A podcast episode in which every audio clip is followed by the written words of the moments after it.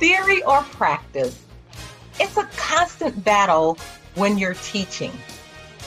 I'm Dr. Joy Patterson, the Director of Educator Preparation at Governor State University in the College of Education.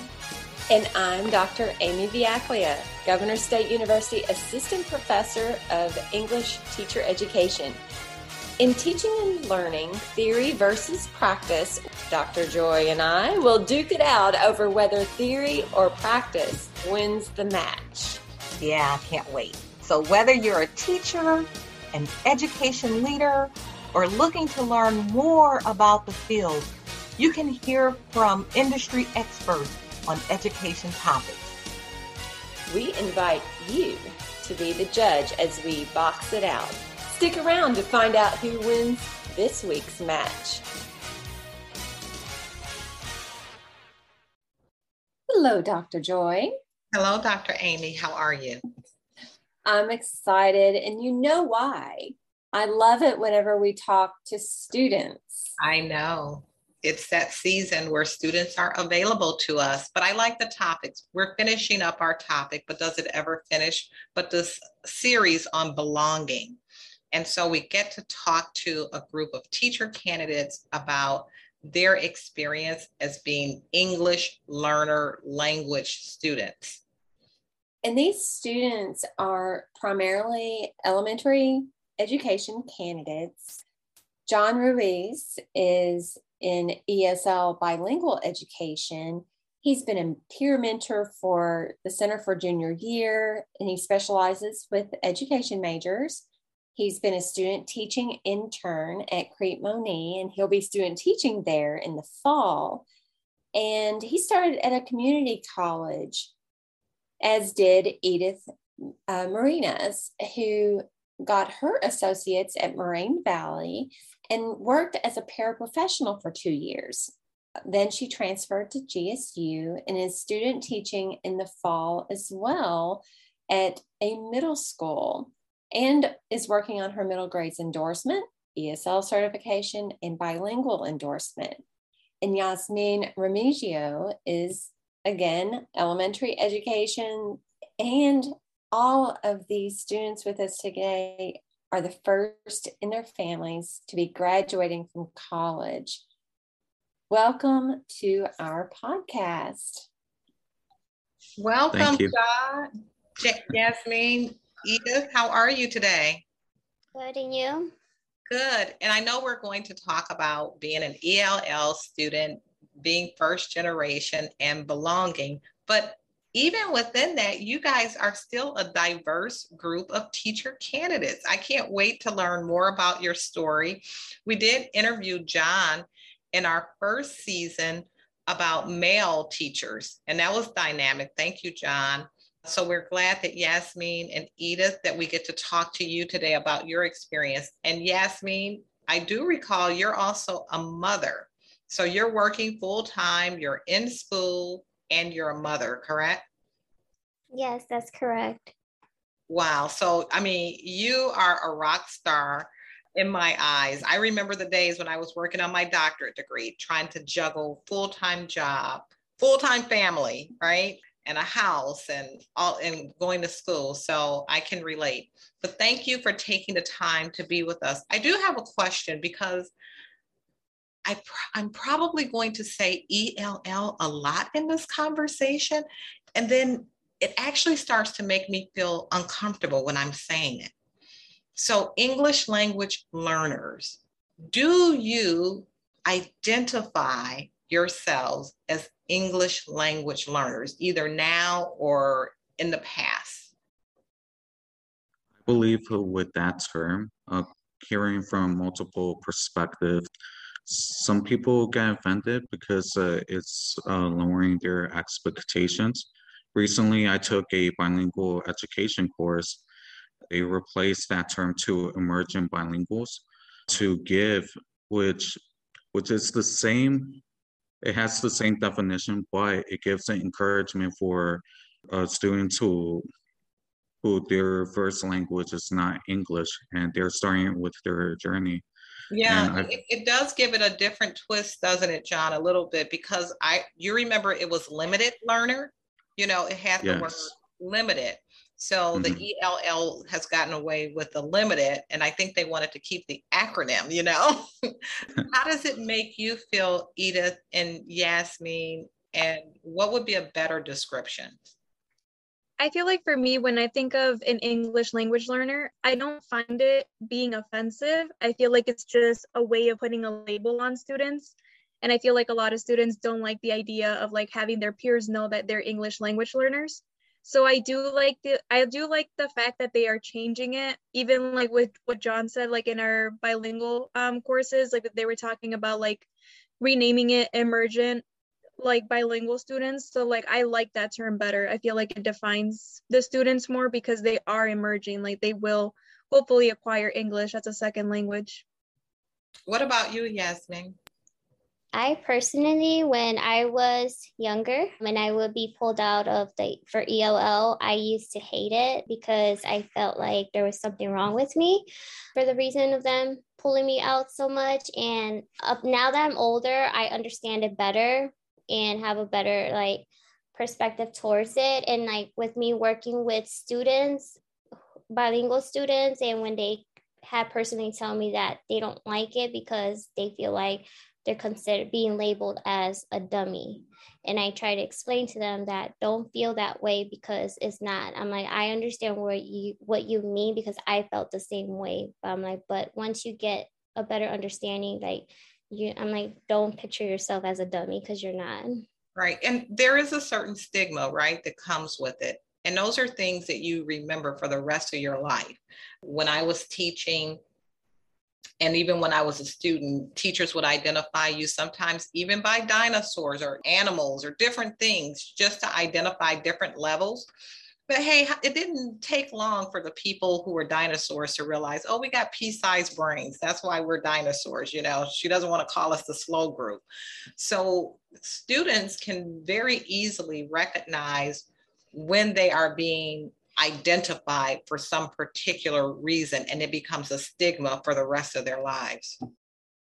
And Yasmin, you started touching on this a little bit, and I'm going to use the emergent bilingual term because that does sound a lot more positive, like you are almost reaching another level as opposed to you know leaving behind one i don't know what that but there is that positive connotation but yasmin you were starting to touch on this a little bit maybe the rest of you can speak more to it have you ever felt different being an emergent bilingual or multilingual student as you were in your early years of education or even now in college?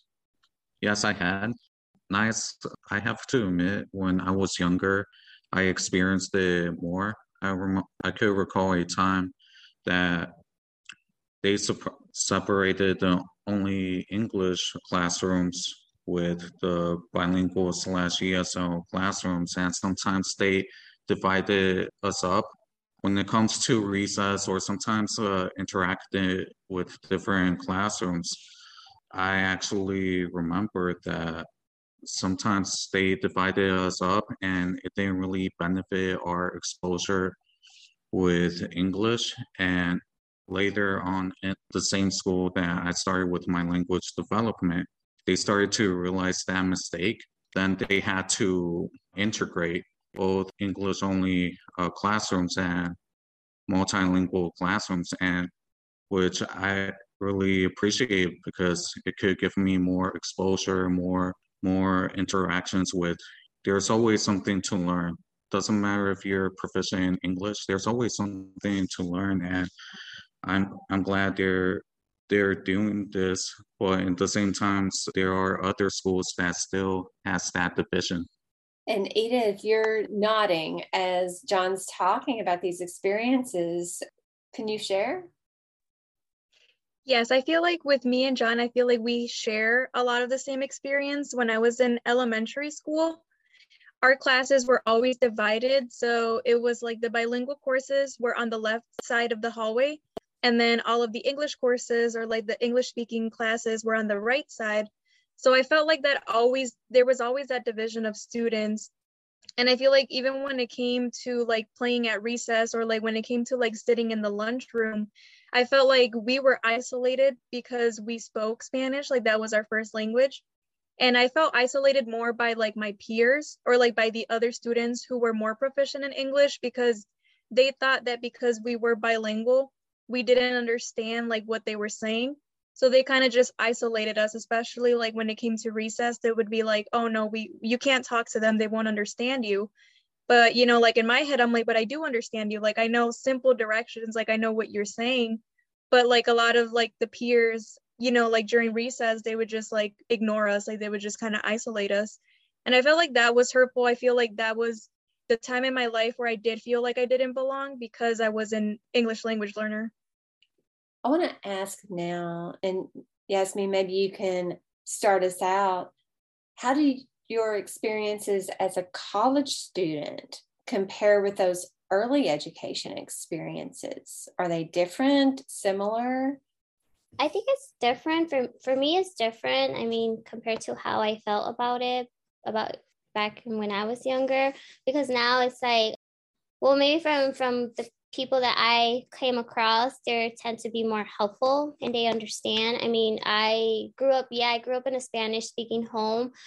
I was in my home, it was more English. My grandfather was pure Spanish, uh, fluent Spanish. So he would talk to us in Spanish. And I mean, I understood what he would say to me, but I would interact back with him in English but like as far as like college experience i don't have no like difficulties with that like I'm actually learning from because I think I'm like, oh, I'm like pure English speaker, I'm fluent, but then I notice that I'm still make mistakes because people are correcting me, like, no, you're supposed to say it like this. And I'm like, oh, okay, thank you for correcting me because I didn't know I was speaking using words incorrectly.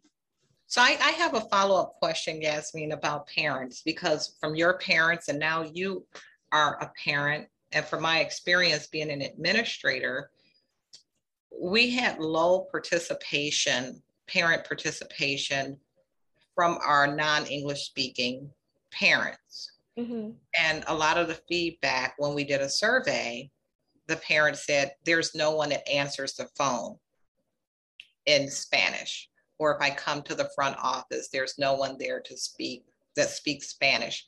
And therefore, they feel shut off immediately talk about maybe your parents' experience when you were in school. Did they encounter any of that? Did the school make them feel belong and embrace them? And how do you deal with those things as a parent now? As a parent now, I mean, I feel like a lot of schools lack, like the school district where my kids go to, I feel it does lack a lot of having someone to interpret for especially for non-english speakers. And where because i understand english and i'm able to recite when people communicate to me but it's it is hurtful to see that they i feel like every school district should have a translator for a lot of parents because it's like I've been told many times like with the school district I work with, I'm the translator there for that school. And a lot of parents have come to me and told me that they really appreciate me working there because it was a lack of not having someone that's able to interpret to them. And they felt as like they were being shut down. Like they didn't know anything that was going on about their child about their grades. Like it's just and i feel like it's unfair for them Edith, what about you? Did your parents experience anything similar? Yeah, I feel like for my parents, I feel like when I was a student, it really it I for me it would like make me upset because they weren't as involved like as I wanted them to be. And it wasn't because they didn't want to, it was just because they wouldn't be able to like understand when we would have like reading nights like those were like activities that I really wanted my parents to attend to but they would like you know tell me like realistically edith like we're not going to understand what they're saying you know like we're going to sit there during the presentation and it's like we want to be involved like we want to answer questions and communicate but like we can't so there's really no point in going so i felt like my parents there were so many opportunities for them to be involved like in school but because of there was nobody there who could translate or nobody who can at least like give a presentation in Spanish, it was like it kind of discouraged them. Like they were like, well, there's no point in going, you know? Yep, I, I get it. John, what about your parents? I had encountered, you know, something similar like Edith and Yasmin, but some of the, I think one of the biggest stigmas that my parents have encountered is that not having a translator and having receiving phone calls mm-hmm. from the school, and my and, and my dad always thought, "Hey, John, what do you do? What did, did you, you do this time?" Did you? Get- I did. I did. and and most of the time I had to I'm the oldest and there were times for my younger siblings they didn't have like a translator or nothing like that and I have to step in which I don't mind but at the same time I wish they had more language support for you know non-English speakers I like that you guys have this diverse experience, and some of you are second and third generation, or maybe even fourth generation. When I was teaching in middle school science, I had all non English speaking students. And so I can attest to a lot of what you're saying. And what we saw then was a huge achievement gap with Hispanic students. And now we have really evolved. Uh, and now we're closing that achievement gap. We have a large number of Latino students going to college now. That, as I said, that achievement gap is shrinking. You're almost right there with your white counterparts. And it took a long time to get there. I think one of the reasons that attributed to that gap was the inability for parents to communicate with schools, to find out what was going on with you, to see if John was in trouble, because John was probably interpreting those phone calls that he got an award that day. And, and, and the parents had to believe, I mean, they were getting messages through you. Yasmin, one of the things you said, I heard you say was that your grandfather would speak in his home language to you and you would respond in English. So I see more and more of that with third generation, fourth generation. Tell me what that is about. When you are an emergent bilingual student, because I want to be an emergent bilingual student, when you are an emergent bilingual student, do you feel the pressure to leave your language behind, or do you try or do you want to embrace both languages and cultural cultures equally? Well, at that time when I was younger, I really did not want to speak my like Spanish language because I felt like I was not fitting in the in the in the world with only English speakers and all I wanted to do was just talk in English and but as i grew as i grow older grew older and i met my husband and my parents-in-law speak only spanish. So it's like when i met them it was like they would talk to me in spanish and i'm like i would understand them but then when i have to talk back to them i'm like oh my god like what do i say? Like how do i say this? So it's like i had to pick up pick back up on my Spanish speaking in order to communicate with my parents in law. And even up to now, I was like, I tell my husband, like, I actually appreciate n- learning how to speak Spanish and English both at the same time because it's it's important. It's something special to have. What about you, Edith? I feel like for me, I kind of same thing as Jasmine. I feel like for me at the beginning, I was starting to learn English a little bit more. So my Spanish was like kind of starting to fade a little bit, which was kind of scaring my mom because with my older brother, she allowed him to go into like full mainstream English courses and his Spanish like now even up to this date like is still really bad. Like he doesn't know how to write in Spanish. He can like read certain words in Spanish. Or like when it comes to communicating like he's like oh like how do you say this in Spanish again? And it's just like you know it's it's crazy to believe that you know because we thought that English is the dominant language it doesn't mean that you should leave you know your first language behind so I was grateful that my mom continued to have me in dual language. So I was able to maintain my Spanish language and English as well. So I was really grateful for that because I do feel like even with my family members, like we only speak Spanish. So it's really easy for me to shift. Like even at school with like my college um, peers, they're, they're like, Edith, how can you shift so easily between like Spanish and English like right away? And I was like, I've just had so much practice with it. For my experience when I was younger, I had to make a decision because like during that time I didn't knew which which language is important. And one of my third grade teachers t- told me, "Hey Johnny, both of both Spanish and English is important. Both of them are su- superpowers." That was she told me during that time, and I do agree because it helped me with many opportunities. Even my LinkedIn, I receive messages, "Hey, are you bilingual?" and and those are the type of opportunities of of learning both languages and and also something relating to either experience. My Spanish started to fade away, but my mother she encouraged me in high school while my cousins were t- taking french or or other languages. Hey johnny i really i really want you to work on your spanish. Take spanish courses from your freshman year and senior year. So i took them and i'm more fluent in comparison to my cousins every time i go to mexico they they rely on me for interpreting or for translation so you bring up some really good points about the opportunities that two language can present. I mean, just your LinkedIn communications are opportunities. And I know that you're seeing those apparent because I, if all of you aren't going for ESL bilingual education, hmm, maybe you should. There are lots of opportunities there. I want to add another layer because we don't shy away from challenges on this podcast, but it's to help us learn.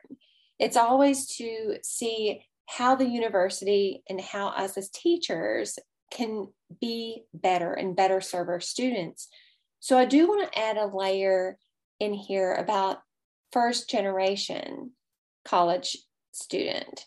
So, what are some challenges you have faced with being both first generation college students as well as English learners, or I should say, emergent bilingual students. Yasmin, you want to start us off? I mean, some challenges. I mean, it's it's a big challenge for me because not only you know I'm being a first college graduate, first person to complete college, and I just want to show like my parents that I'm able to accomplish anything.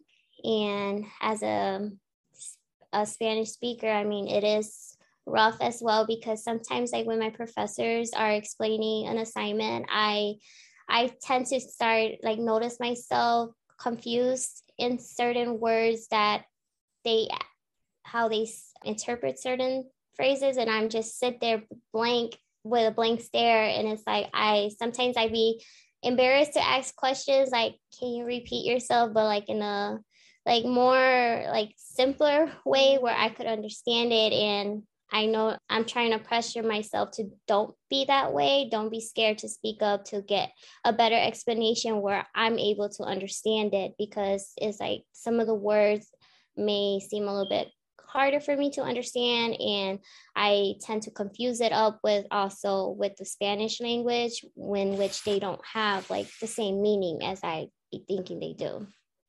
And you bring up a good point that so there's a language piece but often a student who doesn't have generational experience like parents who've been to college might be shy about asking questions or getting clarification because oh well college students aren't are, are supposed to know this piece of knowledge or this way of doing things. So there's that double-edged sword of you know the two experiences. Edith what about you i feel like for me one of the challenges that i faced was going to college like being the first person in my family to go. And it was you know it was a new experience. It was a little scary and it's like i want that feedback from my parents. Like if i were to tell them like hey like i'm thinking about this college or i'm thinking about this like what do you think? And they would be like well we really don't know. Like we can't really help you. Like you know we came from mexico the farthest they get, they went into education was sixth grade. So they're like we really don't even know like where to start. Like we don't know what it means to fill out a college application. We don't know like how to help you. Like you know try to find somebody that can help you.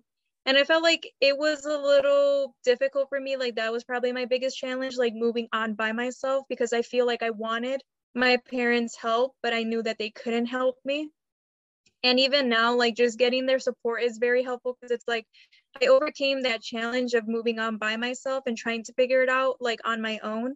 And now that i have their support like i feel like it helps me like it it was worth it. Like i know it was a really big challenge for me to move from high school to college and then from college to a university.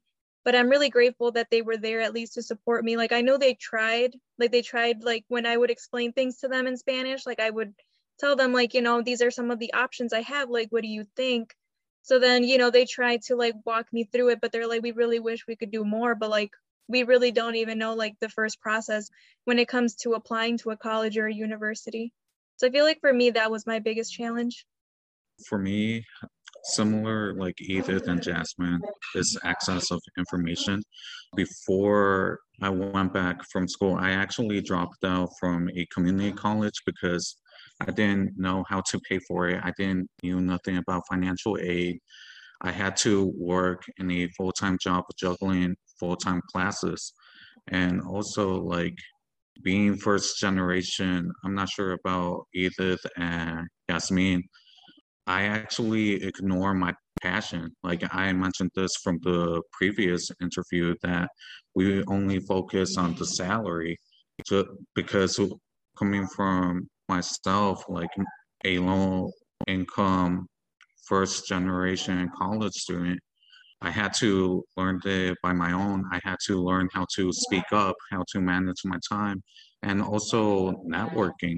I actually had to leave my comfort zone, like to network with different people, try to ask questions, ask for help.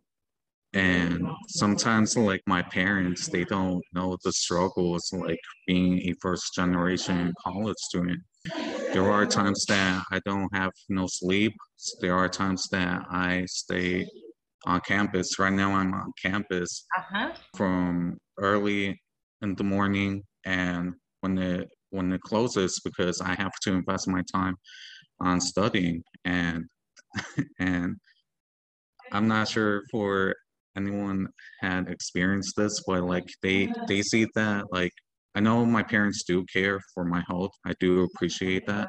But at the same time, like it's not like your typical primary middle school or high school experience. Both university and college is way different comparison yeah, to those. Not, yeah, you're right. And they may not understand the demands because as a first generation college student myself, parents don't always understand the demands of going to a university and Yasmin, especially you, not only your parents, but your husband and your kids, and you dividing your time and having to have that balance.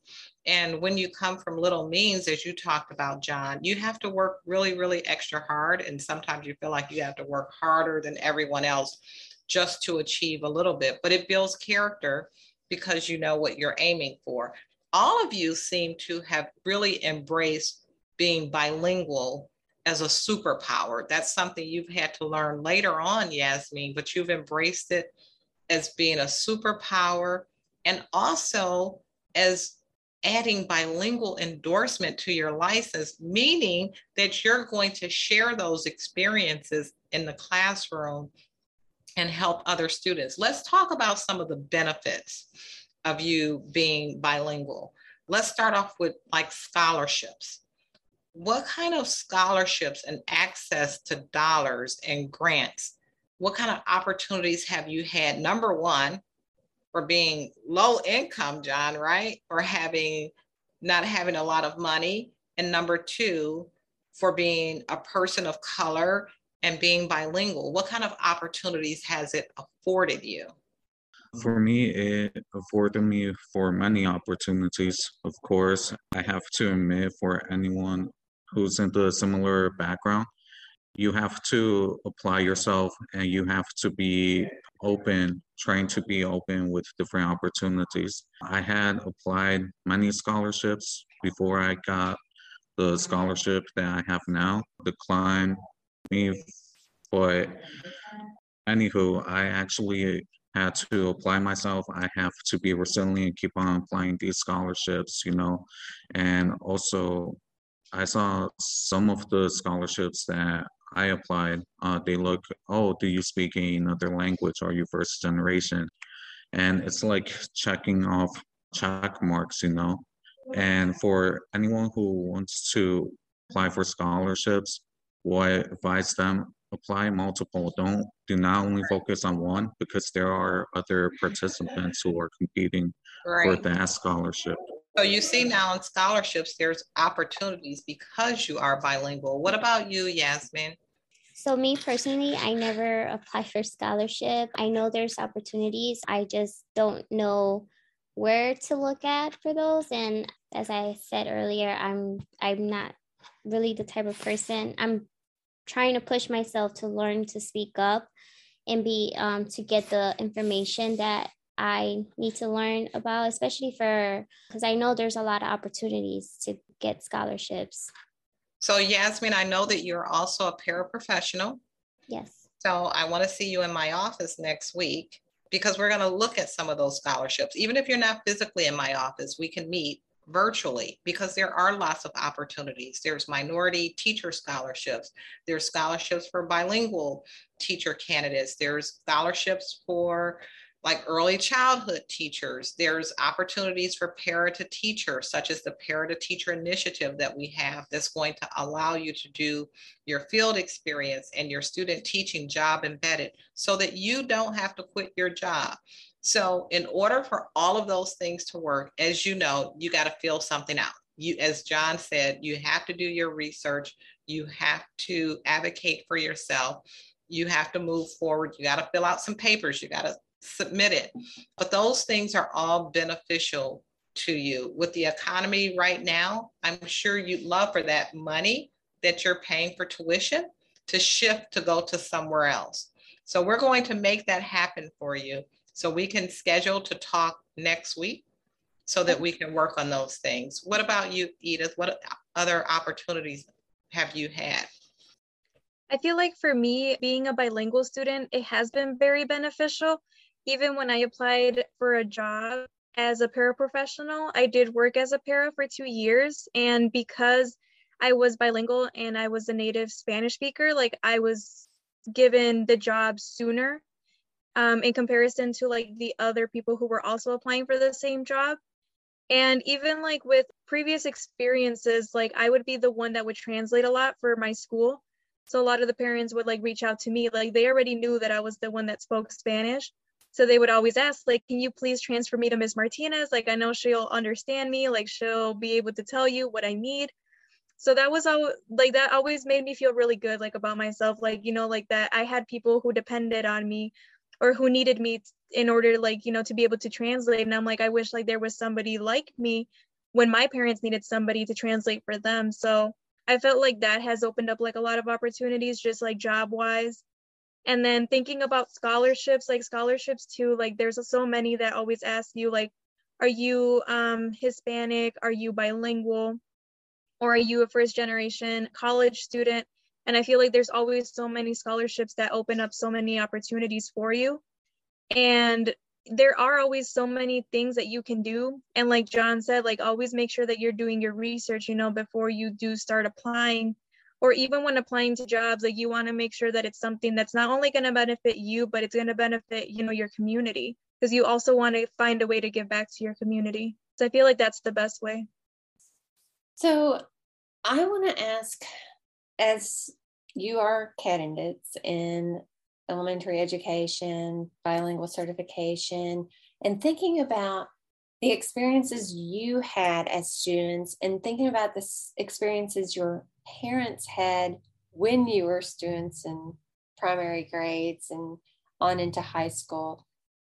As teachers, what strategies will you employ to help your bilingual students, your immersion bilingual and multilingual students feel that they belong? For working with bilingual students, one, you have to be explicit in many ways. It could be when it comes to bilingual or English language learners, you're not only dealing with Spanish, you're dealing with different other languages. So you could be uh, explicit, you know, with visuals and also try to use their language as a resource. And I find that using their language as a resource and something to work on with their English language development could help them feel confident in their English and also a sense of belonging. That's so important, that sense of belonging. I want to touch more on that here in just a mm-hmm. moment. But Edith, Yasmin, what do you think you will want to make sure you do in the classroom to help your emergent bilingual students know that they belong? So I currently work with bilingual students that are not they don't know English at all.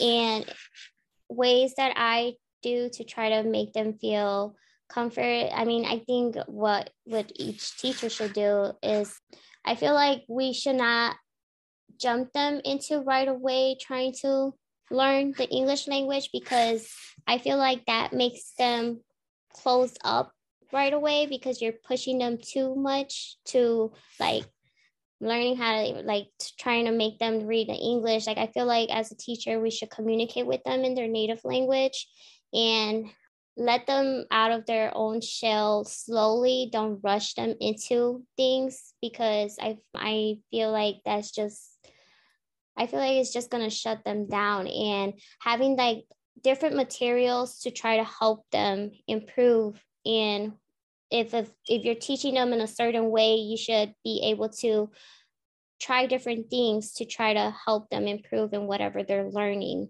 Even making sure that you're giving them enough resources that they may need in certain certain things. Like i keeping in touch with the parents letting them know their progress and just like you know keeping the whole the the child and the child's parents involved. And just i i mean my whole thing i think just ha- having the appropriate materials to be able to teach the child. What about you edith? I feel like for me like thinking about the classroom and like the perspective of the teacher i feel like it's really important to try to get parents involved. I feel like for me that's really big. And it could be even like the simplest things like sending lo- newsletters that are in spanish and in english or if you have a student who speaks a different language, I feel like that's like the best way to reach the parents and the students because it's like my teacher acknowledges, you know, that I speak a different language and he or she is doing their best, you know, to reach my parents and to also get them involved or let them know what's going on in the classroom. I feel like for me, that would have been something really big and beneficial when I was in school because I wanted that involvement from my parents. And I feel like I never got that because it's like I would try to explain to them an event that was going on, but it's like, okay, we get the event, but we're going to sit in a classroom realistically and not understand, you know, what the speaker is saying. And I feel like for me, that's something really big, like finding ways to not only like make students feel welcome because they speak a second language, but also just because you want to include the parents. Like, I feel like that's really big especially now for you know like emergent bilingual students like they want that encouragement and the participation of their parents. Right. I want i want to chime in on that question too amy as being a former bilingual teacher. One of the things that i did i would grade the students on content. They would continuously make mistakes because they were learning you know so you get all the grammatical mistakes and all of those things. So less emphasis on correctness of grammar and more emphasis on correctness of the material. So being able to see through that, did they understand the concept and maybe, you know, don't concentrate on the language, I think is very important. The other thing that I did was advocate for my students. I know that their parents were not coming up to the school mainly because at the front office, it was like a brick wall. There, we didn't have anyone that spoke Spanish in the front office. So it wasn't a welcoming environment for our students. In fact, they were bused to the school. And uh, so trying to advocate for them when they went to other classes, following up with them. So I think any additional support that we can offer the students. So speaking of support, as college students, what can we do better at the college level to support candidates like you that are emergent bilingual candidates because you all are extremely fluent in both language. We do have students that may not be as fluent as you. We may have first and second generation emergent bilingual students. We have students like you that are first generation. What can we do better to support you? Edith, I'll start with you. I feel like for me, since I started um, being, or well, when I started going to Governor State, I felt like I got so much support being a bilingual student. I really love that even like my advisor like acknowledged and she reminded me like, hey Edith, like you're a bilingual student, you know, it would be really beneficial if you were to get your bilingual endorsement because that would really help a lot of students especially if you went through struggles or challenges that they may be facing like you can be the perfect person to help them because you firsthand went through those experiences. So i feel like at this point since i've been at governor state i feel like we've been given so much support being bilingual students. And i do really appreciate that because just coming from you know a bilingual home it's like I said before, like it was difficult for me to transition from being in high school to a college and trying to determine like, you know, what was right for me or what I loved. And for me, like my passion has always been teaching and like being reminded of that, like even for my advisor, you know, it felt really nice because I'm like, yeah, like I want to be there for those students who I don't want them to go through the same struggles that I went through. You know, like I want to be there for them and I want to show them that they they can do it. Like as long as they set their mind to it, like they can accomplish, you know, what they have. Jasmine?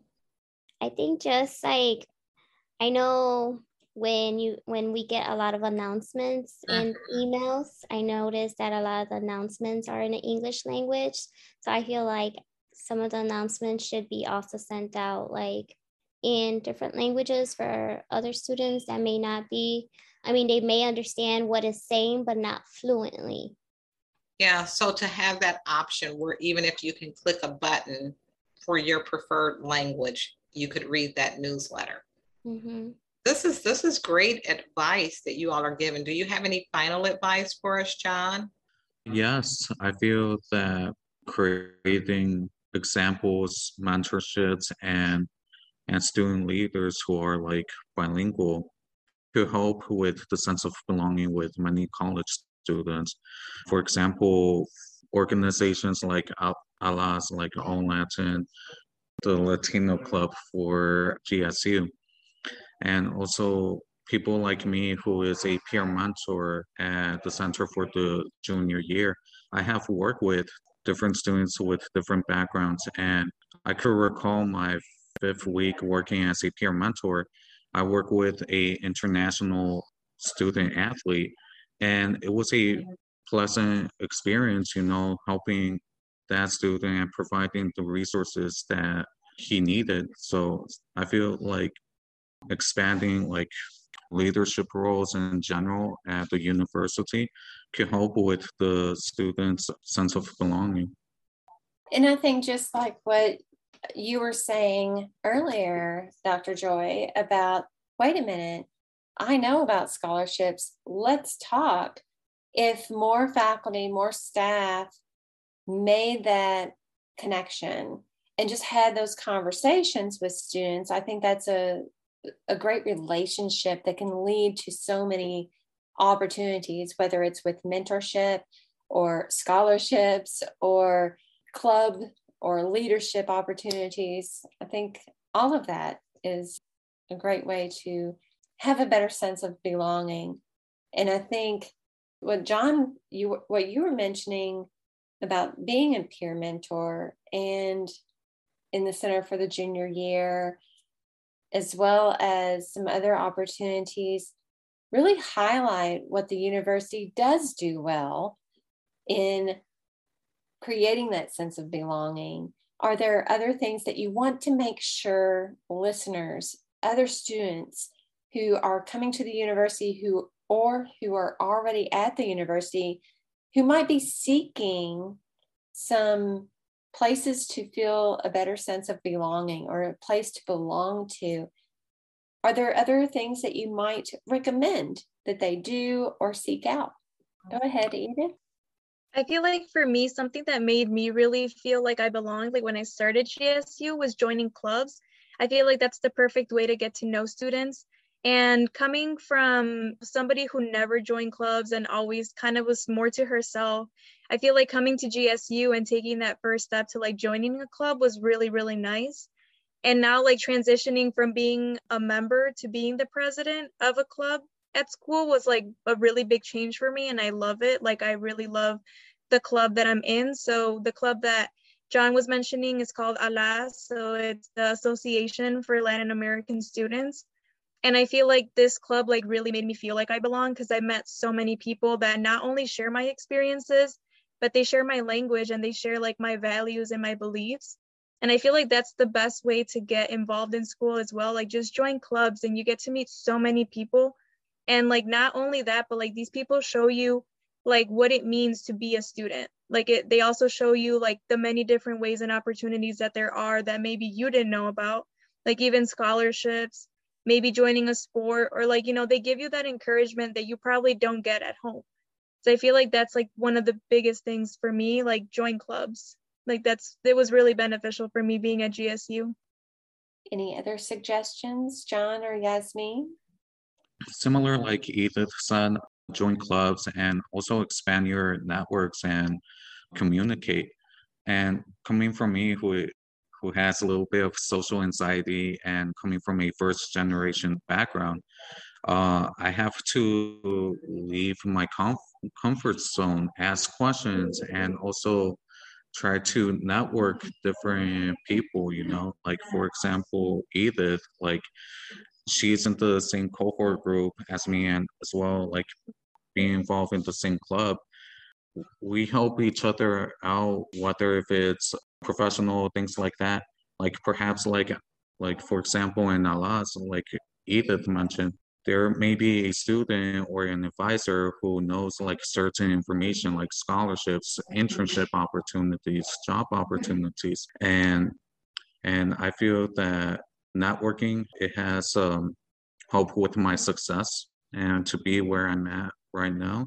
Right. so those opportunities, putting yourself in those positions, in those spaces to network, John, has been very, very useful for you. You've really benefited from that.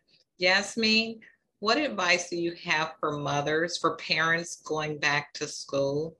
And I mean, you're working full time, you're raising kids, you have a household.